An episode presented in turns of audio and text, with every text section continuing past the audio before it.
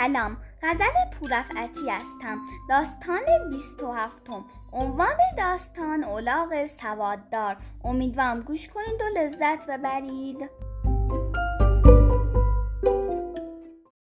عنوان داستان اولاغ سواددار روزی بود روزگاری بود. در زمانهای قدیم یک روز خسرو شیروان فرمان داده بود تنابی از ابریشم ببافند و زنگهایی بر آن آویزان کنند و یک سر تناب را بر بالای دادگاه و یک سر آن را در میدان شهر به زنجیری محکم کنند. تا هر کس شکایتی دارد آن زنجیر را بکشد و زنگها به صدا درآید.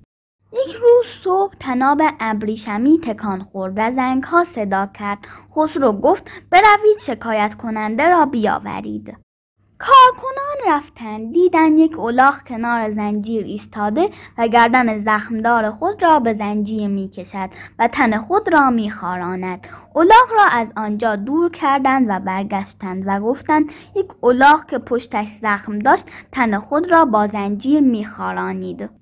خسرو پرسید اولاغ مال چه کسی بود؟ گفتن خری بی صاحب بود و کسی همراهش نبود.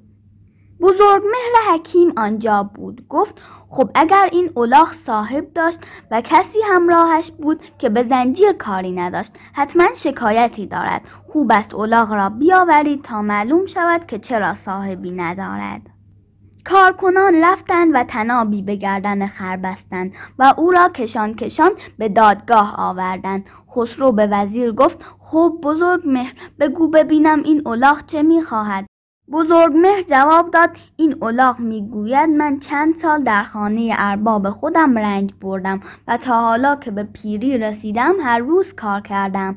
اما حالا مدتی است پیر و شکسته شدم و دیگر آن نیروی جوانی را ندارم و از بس بارهای سنگین بارم کردن پشتم زخم شده و از وقتی فهمیدن نمی‌توانم بار بکشم از طویله بیرونم کردند. پس خر را به طویله بردند و کاه دادند. و خسرو دستور داد صاحب خر را پیدا کنند و حاضر کنند. جارچی در شهر خبر را پخش کرد. مرد آسیابانی که صاحب خر بود آن را شنید و فردا صبح در دادگاه حاضر شد و خودش را معرفی کرد.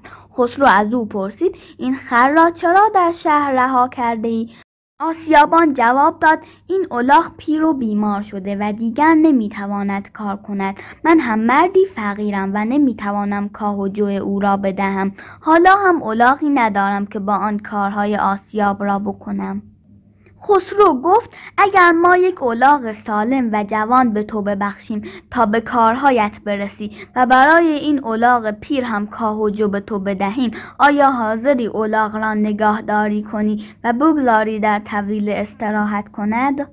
آسیابان گفت البته که حاضرم و از بس خوشحال شده بود در دنبال حرف خود گفت حتی سواددارش هم می کنم.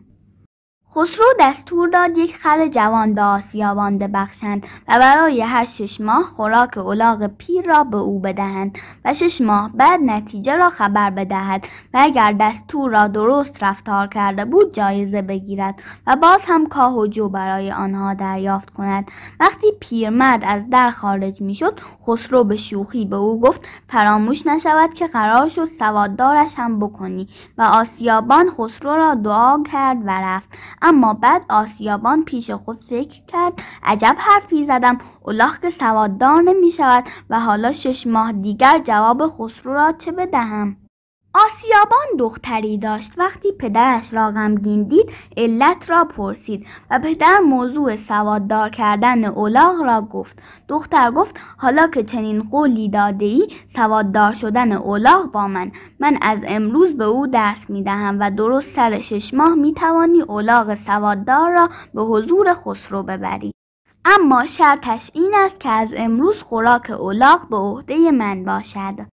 آسیابان هم خوشحال شد و قبول کرد و قرار شد خوراک دادن الاغ به عهده دختر باشد.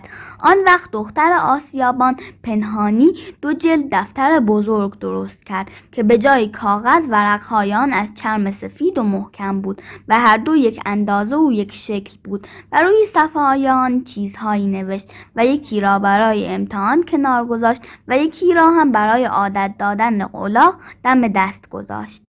دختر کارش این بود که روزها به اولاغ خوراک دیر می‌داد تا خوب گرسنه شود آن وقت لابلای ورقهای چرمی دفتر را جو میریخت و صفحه اول آن را جلوی اولاغ میگذاشت. اولاغ جوها را می‌خورد و چون گرسنه بود و بوی جو میشنید با پوز خود یک ورق چرمی را کنار می‌زد و جوهای زیر آن را می‌خورد و باز هم صفحه دیگر را با پوز خود ورق می‌زد و جوهای زیر آن را می‌خورد. دختر آسیابان در مدت شش ماه هرچه خوراک به خر می‌داد همینطور لای ورقهای دفتر میریخت. و خر هم یاد گرفته بود که دفتر چرمی را ورق بزند و جو بخورد و بعد از شش ماه اولاغ کاملا عادت کرده بود که خوراک خود را لای ورقهای کتاب پیدا کند. وقتی سر شش ماه شد دختر آسیابان به پدرش گفت اولاغ سواددار برای امتحان حاضر است و این کتاب را می تواند بخواند. این کتاب چرمی کتاب مخصوص اولاغ است. دفتر نو را که پاکیزه مانده بود به پدر داد و شب هم اولاغ را گرسنه نگاه داشت و فردا صبح آسیابان اولاغ را با کتابش برداشت و به بارگاه خسرو آمد و گفت من همان آسیابانم. اینک امروز روز وعده است. های اولاغ را معالجه کردم. سواد هم یادش دادم و آمدم جایزه بگیرم. حاضران خندیدند و بزرگ مهر و خسرو انوشیروان هم از این حرف تعجب کردند و گفتند چطور سواد یادش داده ای؟ آسیابان گفت اینک در حضور خودتان او را امتحان کنید. این اولاغ است این هم کتابش است که می‌تواند بخواند.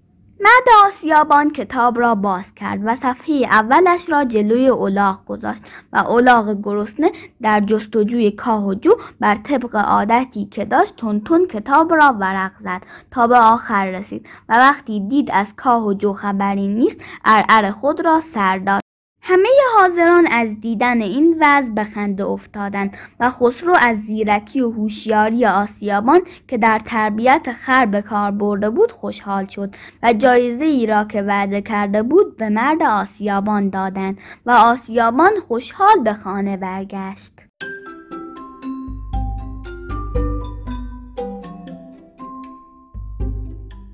امیدوارم از این داستان لذت برده باشید و با داستانهای بعدی من همراه باشید. خدا نگهدار.